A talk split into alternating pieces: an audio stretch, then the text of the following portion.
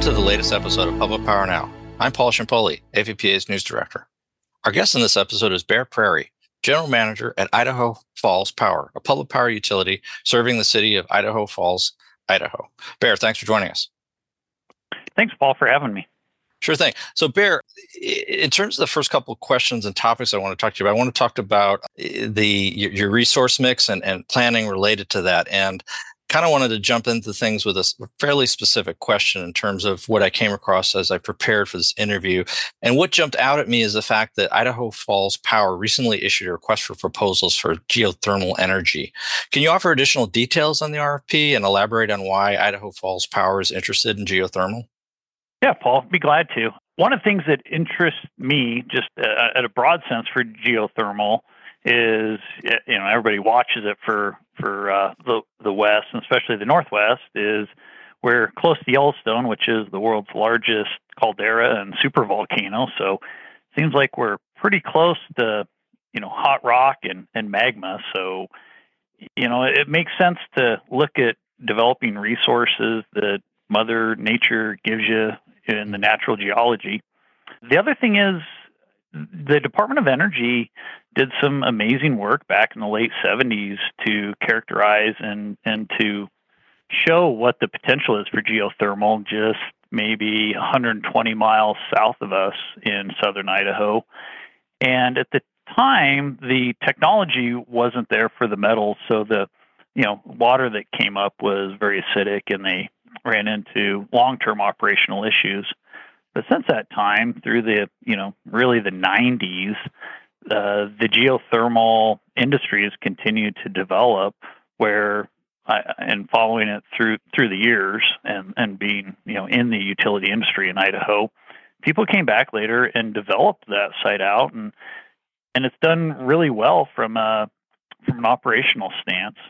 In the meantime, everybody keeps following what's going on. I think a lot of people are watching with with interest of the fracking technology that's starting to be deployed into the geothermal space. And you know that that really perked my interest to you know look out and see what's really out there. We all know power supply there's a lot of companies and opportunities and we all go to the conferences that you know talk can be pretty cheap. So the way that you know, my my perspective was, well, let's put out an RFP and really see what's out there. I'd been approached by a few different development companies with um, some potential sites and, and projects they're working on where their pricing was looking really attractive for us. So we put the RFP out there. Uh, it closed a couple weeks ago. And what we found was a couple of good options that are located here in Southeast Idaho for, for development that are looking like they're going to be in that mid seventy dollar per megawatt hour range is what they're what they're saying, which for baseload carbon free energy and it's and even better yet, the geothermal that we're finding is is it's it actually peaks a little bit in the winter due to the, the thermal differentials which we're a winter peaking utility. And it was kind of ironic that the developer came in and said, well, you know, it, it's not completely baseload. We we have a little more than you know your average in the winter when it's really cold, and a little bit less in the spring and fall. And, and hmm. you know, I'm laughing, going, well, that's perfect. That matches my load shapes. we're a hydro based utility. Right, so, right. So yeah, yeah. We're, we're really excited about the potential.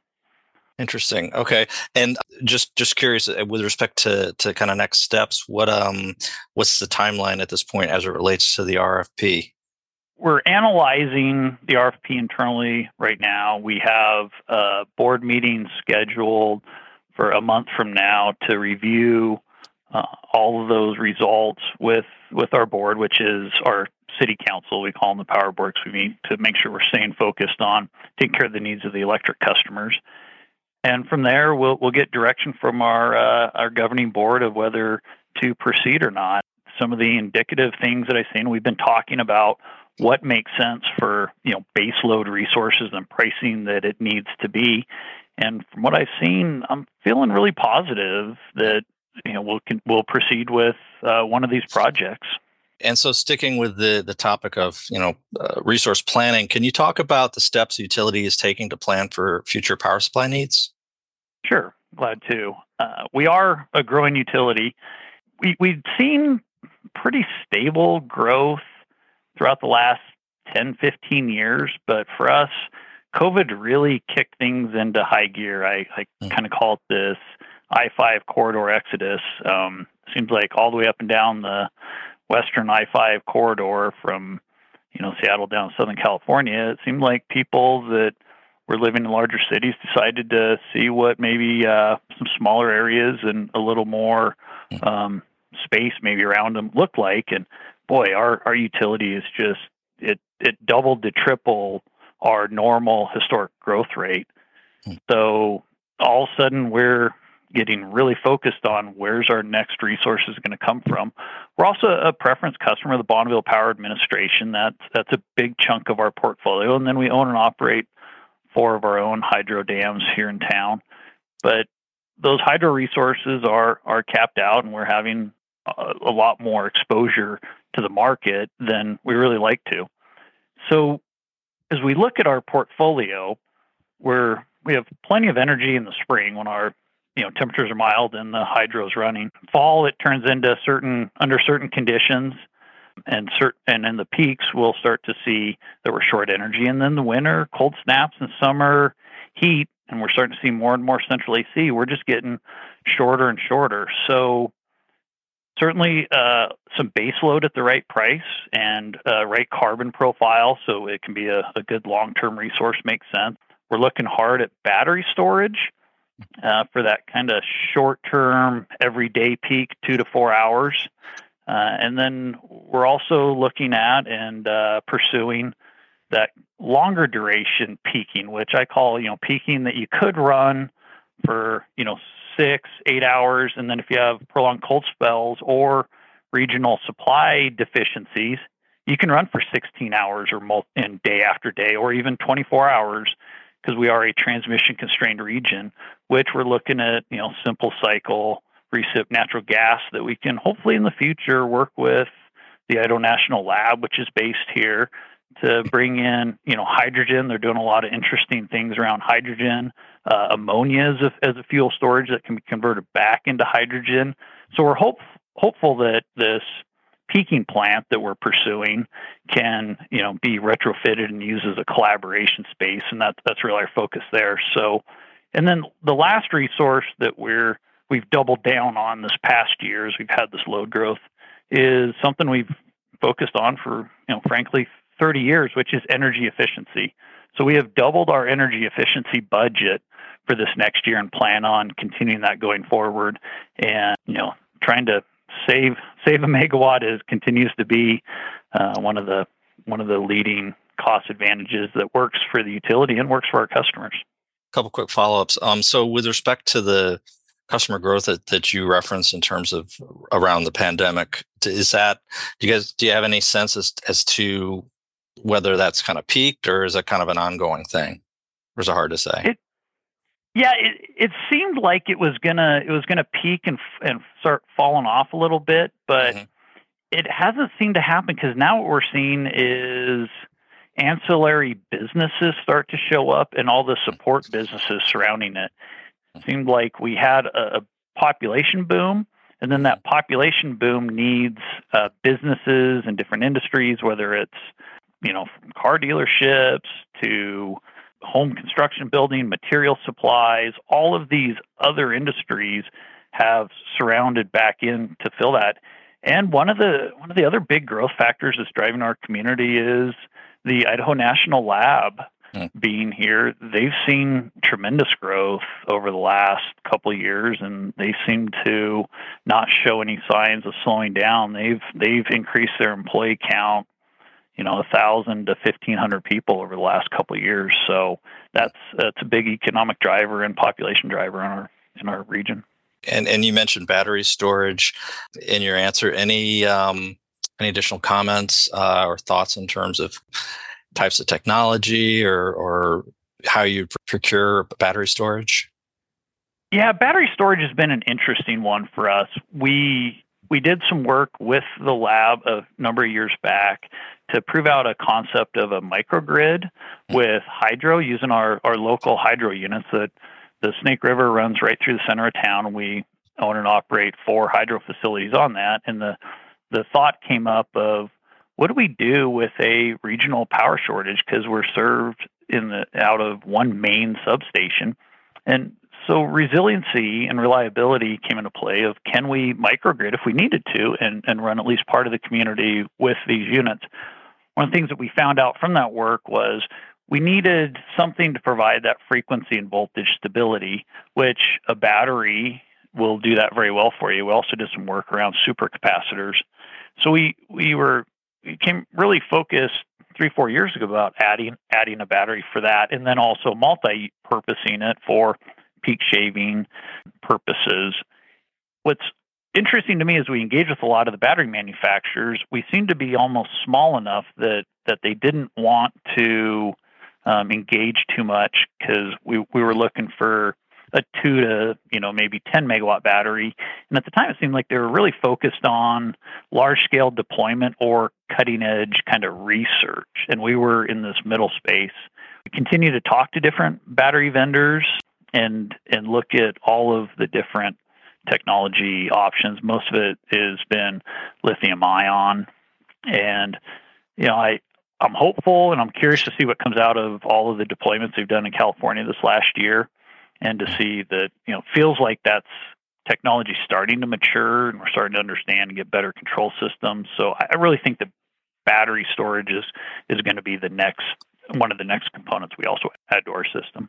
So just wanted to switch gears here and talk about the fact that um, Idaho Falls Power has been recognized by APPA as a reliable public power provider, earning the top diamond level designation from APPA. And just for our listeners, the Reliable Public Power Provider program recognizes utilities that show high proficiency in reliability, safety, workforce development, and system improvements. So, against that backdrop, I wanted to know if you could describe for our listeners steps and strategies that the utility's taken to, to earn this recognition. One of the things that that we found out and that we needed to lean in on a little bit more that pushed us to the to the diamond level in the top tier is we were always doing a lot of the things and we're doing them right. We just weren't as deliberate on the process and the documentation and the deliberate approach and, and how we get there.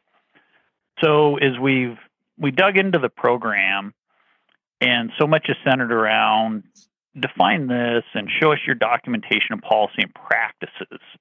I just be like, well, we end up doing all these things and we but it was less deliberate.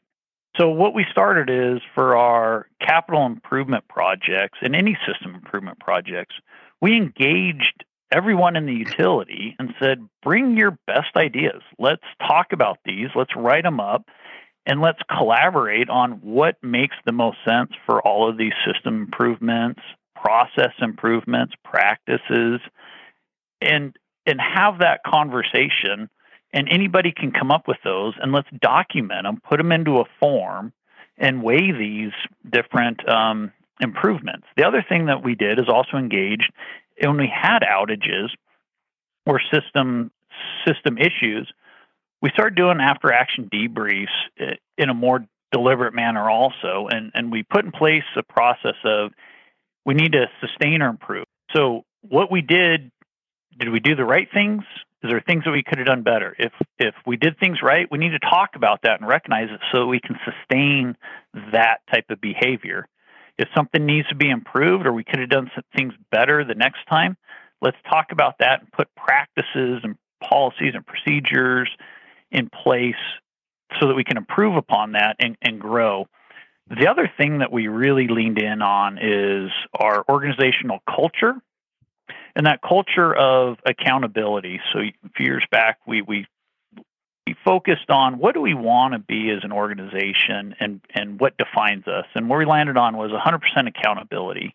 So everybody is personally accountable to all of the business outcomes and the culture here which encompasses the safety culture. You can't force somebody else to be safe, but you can certainly take care of your safety and what you're doing and help your other coworkers around you and talk about safety and talk about that culture of accountability. So it really was getting that alignment top to bottom and being more deliberate in that documentation processes, practices. Do we need to have a procedure on this? Let's document this stuff and be deliberate. And then what we found was leading up to the APPA process, all of that mechanics is put in place to where it's not that arduous to apply and go through that. So it was really it's it's great stuff that's helped us, you know, kind of be more thoughtful in how we do how we do our business. Interesting. In terms of preparing for this interview, one of the things that that jumped out at me is the fact that you were joined by recently by Idaho Falls Power Design technician John Morgan uh, in showing um, Administrator Richard Stover, who's from the Idaho Office of Energy and Mineral Resources, the work that the utility is doing with support support from an energy uh, resiliency grant the utility was awarded through that office. And so, I wanted to give you an opportunity to tell our listeners about what projects Idaho Falls Power is pursuing as a result of this grant. The project that we submitted and were successfully awarded was downtowning or, or undergrounding a downtown alley. The uh, Idaho Falls is an older community. Well, not older compared to you know, communities back east, but one of the older communities uh, out west. And tradi- traditional construction is everything's overhead and put on you know H structures with big transformers suspended up above the alleyway underneath. This type of construction is causes some safety and clearance issues uh, in modern day construction, especially with the height of new buildings. But moving this infrastructure underground is very, very difficult because what's already in all the um, alleys underground is your gas lines, your phone lines, communications, and and a hundred plus years of people burying everything in the alleys and not documenting where any of the sewer lines are, water lines, and such.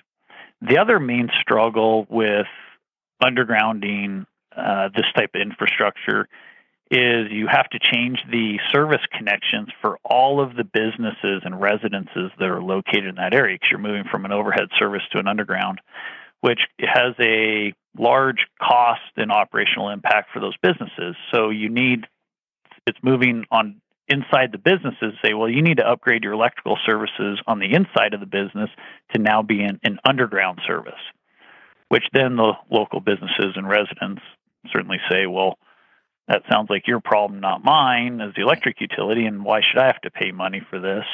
So it really gets into this cost and complexity and equitability in the rate design of how to pay for this. So when we saw an opportunity to work with the Office of Energy and Mineral Resources to get this grant, it was a way if we could bring the, this support funding home and match it with what we can spend, it got the price down to where it made it economically feasible to move all these services and do that stuff that was on the other side of the meter. So we partnered and, and had local uh, electrical company here do all the inside electrical work in all of these businesses in the alley, and we're able to move all of you know through two whole alleys underground, and then we're going to continue to hopefully compete and get some additional funding, um, some future opportunities that are just being released to continue working through that downtown corridor.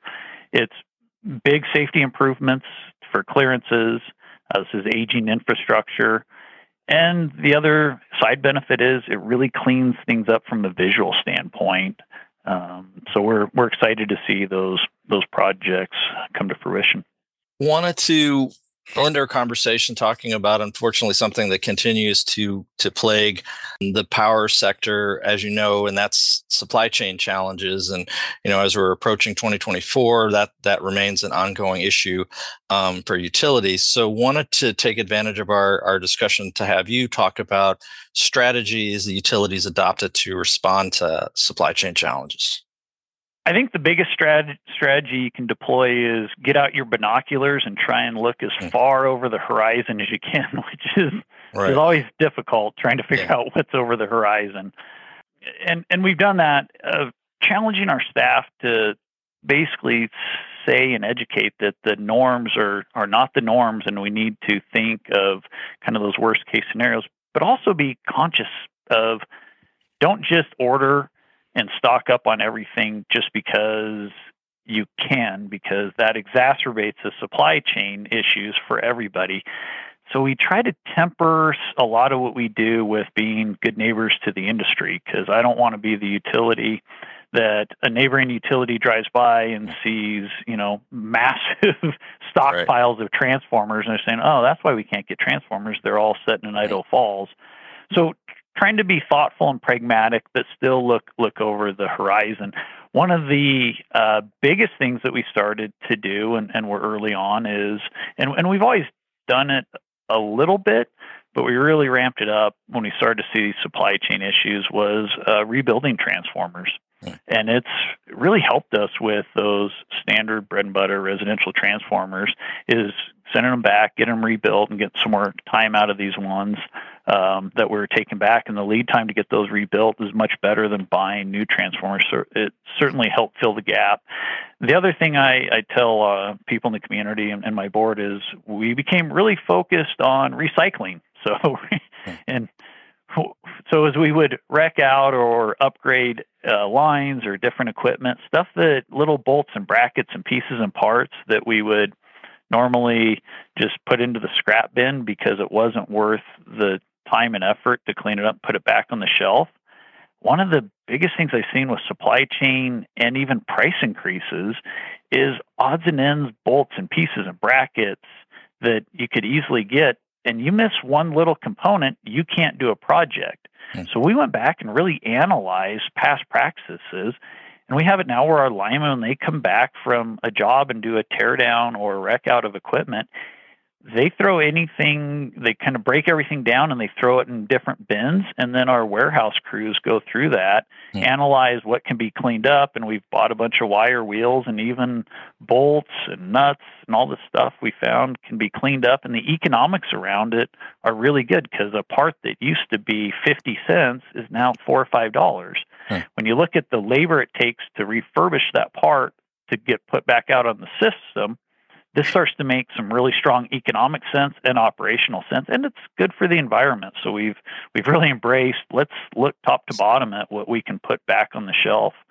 The other thing is that i'm thinking about is you know look at what where the money and different funding opportunities be, are are flowing from DOE and some of these grants and think about what those impacts are going to be on your supply chain also and and try and see where money and growth is going to be. So you almost have to be a, a macroeconomist a bit to think about the impacts of supply chain. All really, really interesting um, information. I did have one follow up question. So, in the context of customer growth in the, in the territory you serve, has there been any issues in terms of supply chain challenges cropping up vis a vis, you know, new housing construction? Yeah, the the new housing construction was really supply chain crimped a year and a half ago. Seems like maybe now with higher interest rates, there's getting to be a little bit more of a supply of housing on the market. Uh, single family continues to, I think, maybe struggling out these interest rates of affordability. But on the flip side, what we're seeing is lots, lots of growth in apartment complexes. And that's growth that we traditionally didn't see in Idaho Falls of large uh, apartment complexes being built by big out of state developers and investment groups. In the last two, three years, that's been a big segment of our growth is uh, large commercial apartment complexes. And I think a lot of that's driven by, you know, the affordability index of what, you know, people can can get into for housing. Well, Bear, this has been a great conversation and and as usual this has been an interview that that that often occurs uh, with other general managers and CEOs of public power utilities. Is that there's there's a lot of ground covered, which is great. Obviously, for our listeners, a lot of useful information, but it also opens doors to uh, revisiting uh, some of the topics that we discussed. So. Uh, love to have you back next year sometime so we can talk about things like power supply planning and and I'm sure there's other topics we can we can either revisit or or touch upon new topics. So wanted to throw that out there and, and, and offer you an open invitation to come back. Thanks, Paul. Love to love to come back and chat again in the future. Thank you for having me. Sure thing. Thanks again, Bear. Thanks for listening to this episode of Public Power Now, which was produced by Julio Guerrero, graphic and digital designer at APPA. I'm Paul Ciampoli, and we'll be back next week with more from the world of public power.